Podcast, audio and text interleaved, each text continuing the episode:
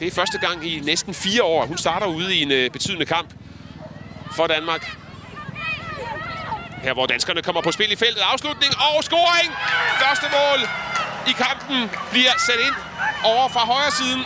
Ja, jeg tror, det var Janni Thomsen, der tog sig returen.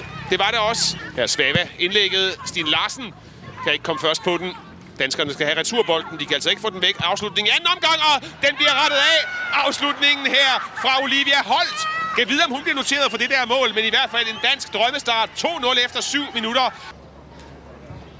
Han kommer godt. Han kommer rigtig godt derind, og problemer i første omgang, og så frispark til målmand Atar. Den tæller ikke, den der. Jeg sparkte det bare kyl.